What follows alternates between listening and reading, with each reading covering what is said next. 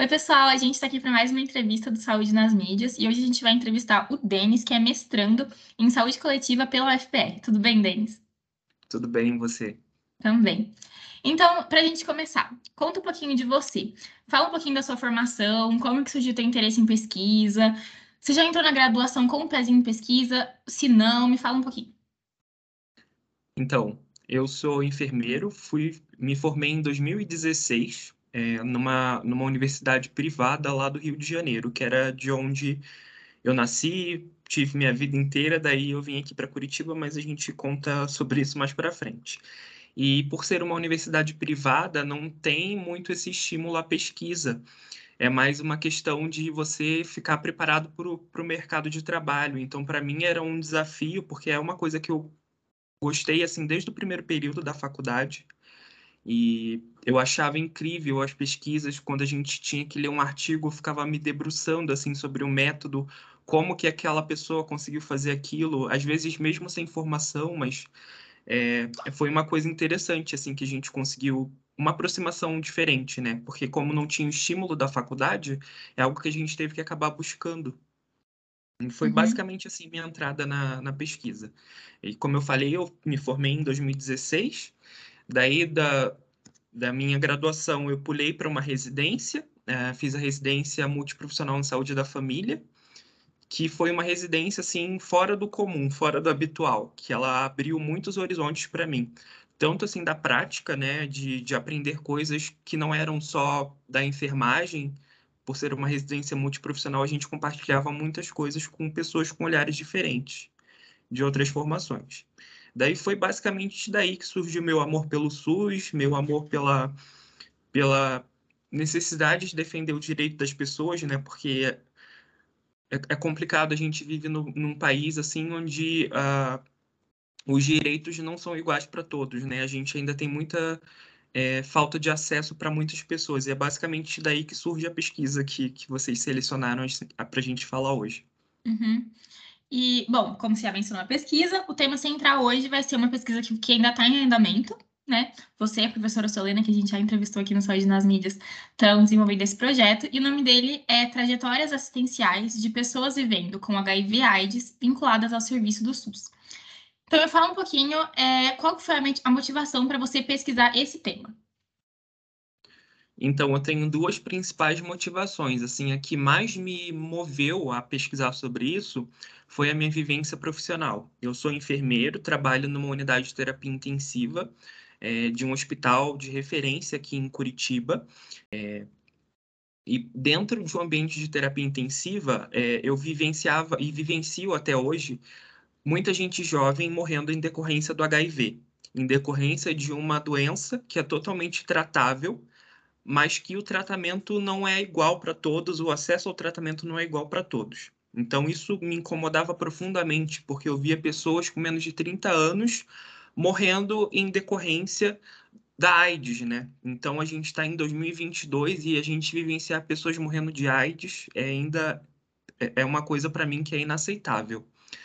E a minha outra motivação, que eu acho que ela, ela me dá mais força assim para me interessar por esse por esse tema. Em 2018, 2019, é, eu perdi um amigo é, em decorrência do HIV, mas não em decorrência da questão infecciosa, assim. É, é, ele cometeu suicídio por conta do estigma e do preconceito que ele vivenciava por ser uma pessoa vivendo com HIV. Então é uma coisa que eu não aceito até hoje, assim, e que me move muito a, a a estar tá na luta, sabe? A, a, questionar muita coisa do nosso sistema de saúde. Eu vejo que muita coisa não funciona do jeito que deveria funcionar, e como eu penso, como eu já mencionei, pessoas morrendo de, de por, em decorrência do HIV, né? Mais pela AIDS, porque a pessoa morre de AIDS e não de HIV, que são duas coisas diferentes que as pessoas não sabem a diferença e que é muito importante, assim. É, nem todo mundo que tem AIDS, é, desculpa, nem todo mundo que vive com HIV vai desenvolver a AIDS. A AIDS está muito relacionada a um fator social, uma, uma determinação social da doença. Que aí as pessoas que morrem, morrem de AIDS nos dias de hoje são as mais pro, pobres, são as pessoas pretas e pardas. Então a gente tem muita coisa é, a falar sobre isso, sabe? A determinação social da doença que a gente tanto estuda aí na, na base da nossa, da nossa formação, a gente vê isso na, na prática, assim, sabe? Quando você vê que as pessoas que mais morrem são aquelas que estão mais expostas a fatores negativos, assim, socialmente. Uhum. E você começou a, a ver essas pessoas morrendo de AIDS quando você estava lá na faculdade ou agora que você entrou no mestrado? Na verdade, isso eu vivenciei desde a residência, sabe? Eu Uhum. fiz a minha residência em saúde da família, então era na atenção básica. Então a gente tinha usuários, é, pessoas que viviam com HIV na comunidade que a gente acompanhava, e as pessoas a gente via isso, um monte de dificuldade que essas pessoas enfrentavam para conseguir acesso à saúde. E a gente, lá naquela época, já em 2018, 2019, é, eu vivenciava isso, essas pessoas morrendo por conta de HIV. Daí, é, em 2019, eu comecei a trabalhar aqui no Hospital de Clínicas de Curitiba e numa unidade de terapia intensiva. Isso acabou ficando mais explícito assim para mim, é, porque eu via na minha prática aqui na minha frente pessoas que já chegavam convalescentes, quase mortas por conta da AIDS. E aí, como é, a pessoa enfrentava um monte de problema antes de chegar lá até o nosso serviço, até o hospital, ela já chegava às vezes no estado que nosso cuidado não ia fazer tanta diferença assim na vida dela, porque ela estava bem próxima de morrer. Então é uma coisa que eu vivencio, acho que é a minha história de vida inteira, assim. Uhum. Entendi. Então, assim, uma, uma curiosidade minha. Se uma pessoa recebe hoje o resultado de que é, é portador de HIV, o que que essa pessoa faz? Para onde que ela vai? O que que ela faz? O que que ela escuta? Como que é? Então, em primeiro lugar, assim, quando alguém recebe o diagnóstico, a gente, enquanto sociedade, a gente precisa acolher essa pessoa. A primeira coisa, porque é um, um momento de sofrimento intenso. Então, assim, a gente primeiro precisa acolher antes de falar qualquer outra coisa, porque assim, a partir da minha pesquisa, que também a gente vai falar mais para frente, uma coisa que a gente escutou bastante foi que no momento do diagnóstico, nada daquilo que se fala para a pessoa, a pessoa lembra. Assim, é, é um momento de estresse tão grande, é um momento de trauma tão grande que muito provável que a pessoa não lembre do que você fale mas lembre, ela vai lembrar do que você fez, de como você acolheu. Então, acho que a nossa maior preocupação tem que ser essa. E aí, em seguida, o tratamento hoje do HIV, ele é feito, na maioria das vezes, pela atenção primária, pela atenção básica. Então, a pessoa, primeira coisa, quando ela faz o, o, diagnóstico, que ela recebe o diagnóstico, ou ela já vai receber num serviço do SUS, e aí os profissionais eles estão mais capacitados para indicar onde essa pessoa vai buscar assistência. Se for na rede privada, aí já é um outro problema, porque a pessoa às vezes recebe o resultado pelo site. Então é, é um outro é um outro baque, assim, é uma forma diferente. Porque você faz o. Não sei se você já fez resultado, é, algum exame laboratorial pela rede privada, é, o resultado a gente pega pelo site. Então, você às uhum. vezes vai receber a notícia de que você tem HIV ali pelo, por um site, sem ninguém estar tá do seu lado, sem, sem você ter suporte. Então, é um outro problema que a gente tem muito que discutir. Mas, assim, pessoa que recebe diagnóstico hoje, é o ideal é que procure uma unidade de atenção básica, que normalmente a pessoa já será atendida ou tem algum cadastro para tomar vacina ou já fez alguma consulta no posto de saúde de atenção básica. E aí lá vão dar o direcionamento, vão fazer o encaminhamento que for necessário né, para essa pessoa, quando esse encaminhamento é necessário, porque às vezes não é. Aqui em Curitiba, a gente tem, por exemplo, a unidade, é, a unidade de saúde ouvidor Pardinho, e aí essa unidade é uma das principais aqui da atenção básica e lá todo o tratamento de HIV é feito pelos profissionais, dos médicos, pelos enfermeiros da própria unidade básica. Uhum. E, por exemplo, qualquer pessoa que, que tenha residência na cidade de Curitiba pode ter acesso a essa UBS específica que você falou agora? Então, as UBS, elas têm áreas que elas cadastram as pessoas de acordo com a área onde elas moram. Uhum. Então, é, cada bairro, cada região, às vezes até no mesmo bairro, tem unidades de saúde diferentes. Então, isso é dividido. No site da Prefeitura de Curitiba tem é, tem um, um, um, link onde você coloca o seu endereço e ele vai te falar qual é a unidade básica que você que é responsável pela sua região. Porque eu, eu citei o exemplo da Ouvidor Pardinho porque é a minha referência. Então, eu moro aqui no centro de Curitiba, então ela é a referência para todo o entorno aqui. Mas o ideal é que consulte qual é a sua unidade de referência. Uhum. Hum, tá, entendi. Entendi. E, na sua opinião, qual que é a maior defasagem do sistema de saúde no acompanhamento dos pacientes que recebem o diagnóstico de HIV? Nossa, são tantas. Pode falar. Assim, gente, nosso, o, o sistema, assim, o nosso SUS, ele é referência mundial para tratamento do HIV. Isso é uma coisa que a gente tem que estabelecer. Tem muita coisa boa, sim, tanto que a gente é referência mundial, assim. As pessoas querem buscar é, uma referência, um sistema de saúde que seja referência em tratar HIV é o SUS, porque aqui o tratamento ele é gratuito de forma inteira, assim, sabe? Ele é gratuito desde a testagem até o tratamento, o medicamento mais caro, mais complexo, é possível você obter pelo SUS. Mas, assim, uma grande defasagem que a gente tem ainda, que afeta a vida das pessoas, é o acesso aos serviços de saúde por mais que a gente tenha um posto de saúde, não é garantia que a pessoa vai conseguir buscar cuidado em saúde naque, naquela unidade. Porque tem a questão da agenda dos profissionais que já é sobrecarregada com um monte de coisa. A gente tem a questão do preconceito e do estigma das pessoas irem fazer esse exame. Tipo, a pessoa ainda fica na cabeça de que se ela for numa unidade de saúde buscar para fazer o teste de HIV, ela vai pensar que os profissionais estão julgando que ela tem um comportamento promíscuo ou que ela se expôs a situação de risco, mas a gente tem essa questão do estigma e do preconceito que afeta tanto a pessoa, é, a pessoa que está em risco de ter HIV, e o profissional de saúde também. Tem muita gente, muito profissional de saúde que é, que tem dificuldade de lidar com a população que vive com HIV ou por conta de preconceitos próprios, assim, por conta de religião que acaba misturando com a profissão, ou por conta de achismos que as pessoas têm.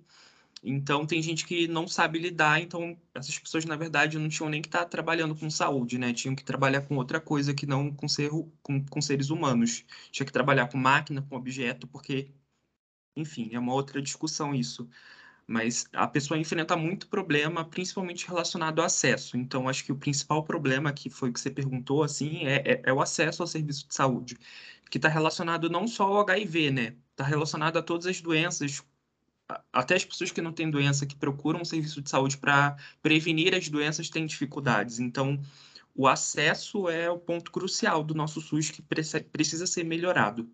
Uhum. E falando das pessoas que têm acesso, que passam lá pelo atendimento inicial, é, pela sua experiência, os pacientes eles têm adesão ao tratamento? Sim, a, assim, a maioria das pessoas, eu não vou falar que são todas, porque a gente tem pessoas que têm problema com, com a aceitação do diagnóstico. É, a gente hoje sabe que a, a, o diagnóstico do HIV está relacionado com estágios do luto que quando a pessoa recebe um diagnóstico de uma doença que é, pode fazer com que a pessoa morra, né, essas doenças limitantes de vida que a gente fala, que, por exemplo, tem outras, que são doenças que não têm cura, não tem cura diagnosticada ainda, mas tem tratamento. Então, a gente tem essa questão da assim, a gente tem estágios de luto, né? E aí esse estágio de luto a pessoa pode percorrer por todas as fases, a fase da negação, a fase da aceitação, tudo isso a gente sabe que, que pode acontecer. E tem pessoas que estagnam em determinadas fases dessa, desse processo de luto, né, de enfrentar uma doença que não tem cura. Tem gente que fica é, negando, que fica parado no estágio de negação e aí não consegue avançar para os outros e nunca consegue aceitar que ela tem aquela doença e que ela vai precisar tomar um medicamento para o resto da vida. E então, a gente tem pessoas ainda que não fazem o tratamento por isso. Mas, assim, a maioria da população que vive com HIV no Brasil faz o tratamento e a maioria está indetectável. o que, que é estar indetectável? É o exame HIV aparecer no exa é, nos exames laboratoriais com carga viral baixíssima ou não aparecer, porque o vírus vai estar tão suprimido por conta dos medicamentos, da alimentação, do estilo de vida da pessoa, que tudo isso influencia, que ela não transmite, ela vai ter uma vida normal, igual uma pessoa que não tem HIV. Na verdade, tem estudos já comprovando que você, é, estando indetectável, significa que você faz tratamento de saúde e que às vezes a qualidade de vida é até maior de uma pessoa que, que não tem HIV. Uhum. É meio contraditório isso, você viver com uma doença e ter maior qualidade de vida do que quem não tem nenhuma outra doença, mas não busca cuidado em saúde. Mas é algo que a gente vivencia, assim, que é muito real mas a maioria das pessoas fazem o tratamento, tem adesão ao tratamento, tanto que a uhum. maioria da população brasileira está indetectável. A gente tem três metas da UNAIDS, que é a meta 90-90-90. Não sei se você já ouviu falar. Não. Que são é, a população que vive com HIV, 90%, quer dizer, o que é proposto por essa meta? Que 90% das pessoas que vivem com HIV saibam da sua condição, que 90% esteja em tratamento e que o, os outros 90% também estejam detectáveis. Então, todas essas três metas a gente já alcançou aqui no Brasil. Então, 90% das pessoas que vivem com HIV indetectáveis, é, só a gente vai ter muito resultado positivo mais para frente a gente tem que continuar lutando para isso, porque ainda tem 10% que não, não consegue receber o diagnóstico, não consegue ser tratada e não consegue ficar indetectável. Então, a gente tem muita coisa para avançar ainda, mas já é algo muito positivo no nosso sistema de saúde. Uhum, nossa, estou bem surpresa, não sabia que essa meta existia. E deixa eu te perguntar, é, as pessoas com diagnóstico de HIV, elas recebem um acompanhamento periódico na unidade básica de saúde, por exemplo? Sim, sim. Recebem o, o, o acompanhamento periódico que pode ser é, de acordo com como que a pessoa está. Normalmente, as consultas são a cada seis meses, se você tiver indetectável, se você tiver com boa adesão ao tratamento. Caso contrário, daí o médico e a equipe de, da atenção básica, a equipe especialista que vai estar acompanhando essa pessoa, que vai indicar qual é o prazo, qual é o intervalo entre as consultas. Lógico que no começo, às vezes precisa de consulta a cada 15 dias ou a cada um mês, mas isso é avaliado de acordo com, com a adesão ao tratamento, como que a pessoa está com relação aos medicamentos. É importante mencionar que hoje a gente tem medicamentos de alta tecnologia, e que são medicamentos que dão efeitos colaterais, colaterais muito baixos, assim, quando dão efeitos colaterais. Então, é uma coisa que é, pode ser difícil no começo, mas a longo prazo a pessoa vai ter uma vida normal. Uhum. Tá, entendi. E, bom, a gente falou de muita coisa ruim, mas na sua opinião, qual é o melhor aspecto do sistema de saúde brasileiro em relação aos pacientes com HIV? Acho que uma coisa que, que a gente tem de mais positivo é que nosso sistema de saúde é universal. Ele é para todos, sem distinção. É, embora ele, nem todos consigam acessá-lo, ele é para todos. Se uma pessoa, por exemplo, que vive num país lá, é, por exemplo, do sul da África, ou do, da África lá que não é, tem tratamento gratuito para HIV. Se ela conseguir vir para o Brasil, estando aqui, ela já está em garantia de que ela vai conseguir o tratamento para o resto da vida. Então, é um, é um sistema de saúde que acolhe todo mundo dentro das suas limitações. Se ele fosse um objetivo do nosso governo, um objetivo do Estado, um compromisso do Estado, ele seria um sistema muito melhor do que ele é hoje mas por ser universal, acho que é a coisa mais positiva que tem.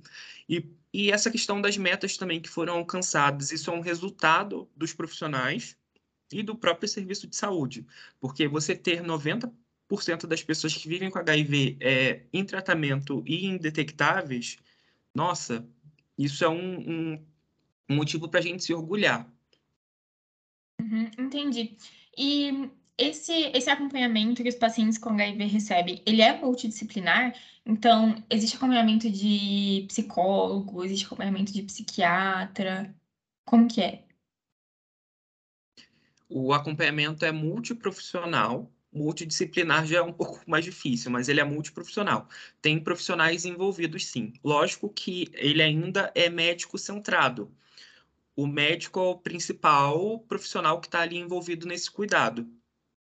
Por conta da prescrição dos medicamentos, né, que a maioria dos medicamentos é, que a pessoa que vive com HIV usa é o médico que prescreve, mas também a gente tem um papel importante da, da equipe de enfermagem no, na testagem, na coleta dos exames, da equipe da farmácia, em ver se essa pessoa está retirando o medicamento no intervalo certo. É, e acompanhamento dos efeitos colaterais, isso a equipe de farmácia é fundamental. A gente tem equipe de psicologia também que faz o acompanhamento em muitos serviços, mas assim, os principais profissionais envolvidos são esses ainda: o médico, a, a, o enfermeiro, o farmacêutico e a psicóloga, o psicólogo, né? Hum. As demais categorias ficam um pouco mais afastadas, porque são menos disponíveis no sistema de saúde.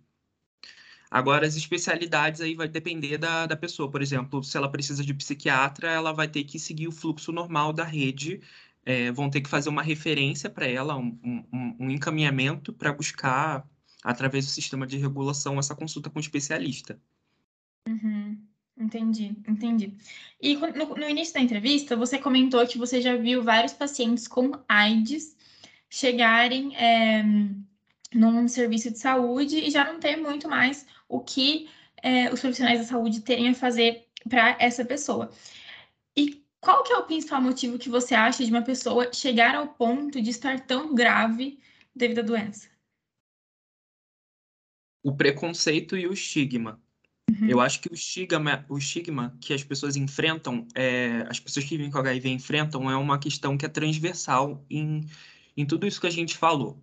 Porque ele impede que a pessoa que suspeita que ela tem algo procure o serviço de saúde para se testar. A testagem é, é o fator principal assim. Eu só vou conseguir me tratar se eu testar. Só que a pessoa, até ela ter coragem, até ter condições de testar, isso é muito difícil. É, nas entrevistas da pesquisa que eu e a professora Solena estamos fazendo, a gente vivenciou é, pessoas que não sabiam da existência de teste rápido. Então, na cabeça das pessoas, elas teriam que acordar cedo, é, às vezes no período da manhã, para procurar um serviço de saúde que realizasse a testagem, e elas não sabem que às vezes o teste rápido já é comprado em algumas farmácias, ou que a maioria dos serviços de saúde e as unidades básicas já tem esse teste rápido, que você pode ir qualquer horário e fazer o teste, e o teste sai em menos de 15 minutos. Então, foi uma coisa muito real, assim. E esse preconceito também, é, ele afeta como que a pessoa se entende é, essa questão do estigma. Porque ela às vezes acha, olha, eu tô com uma doença, tô com HIV, mas por enquanto eu não tô sentindo nada, então eu também não vou procurar ajuda. Porque o sistema de saúde é difícil, eu não tenho médico suficiente, eu não tenho médico na hora que eu preciso, o médico que está disponível só atende na hora que eu estou trabalhando e eu não tenho como faltar ao meu trabalho para ir para ir para consulta, ou eu também não quero contar para o pessoal do meu trabalho, através de um atestado, que eu tenho que eu vivo com HIV. Então, tem um monte de questões que estão associadas a esse preconceito ao estigma que afeta a, o modo que essa pessoa vai se relacionar com o sistema de saúde. Às vezes ela prefere não se relacionar. Tem muita gente também no nosso na pesquisa que preferiu é, manter o acompanhamento em saúde é, no, na assistência privada por ser um pouco mais impessoal, por ser mais. É, não ter mais contato, ser um pouco mais frio, sabe? Elas sentem um distanciamento, então para elas vínculo, é mais assim. confortável. Assim. É.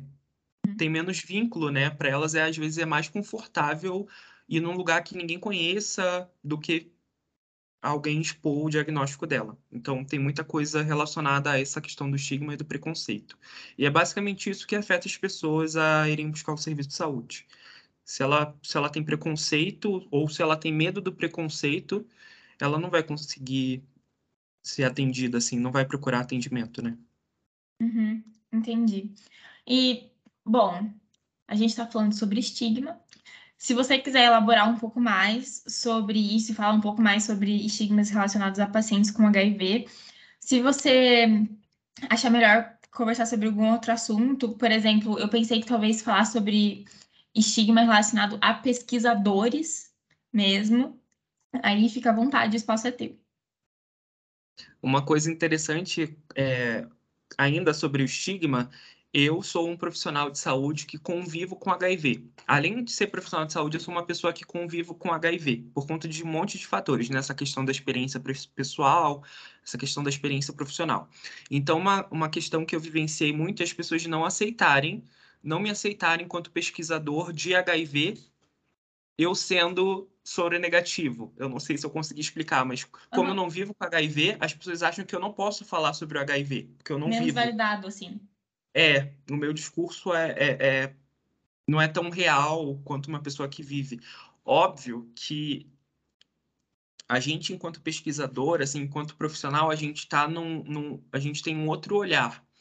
Mas assim, tendo empatia, que eu acho que é uma coisa que eu tenho e, e é uma coisa que, que me move, assim, que me afeta, você tendo esse afetamento, assim, com que as pessoas vivem no seu dia a dia, no seu trabalho, é, é bem parecido, né? É, essa questão se torna mais fácil de você saber o que você, como que você pode falar, o que você deve falar, sua relação que você tem com as pessoas. Então, acho que é isso, assim. É uma coisa que a gente vivenciou durante a pesquisa, essa, essa não aceitação ou essa dificuldade das pessoas acreditarem que, que era uma pesquisa que ia trazer resultados tão válidos, enfim. Entendi. E se você pudesse deixar uma mensagem para o Brasil inteiro escutar sobre a nossa conversa de hoje, o que seria? Que pergunta difícil.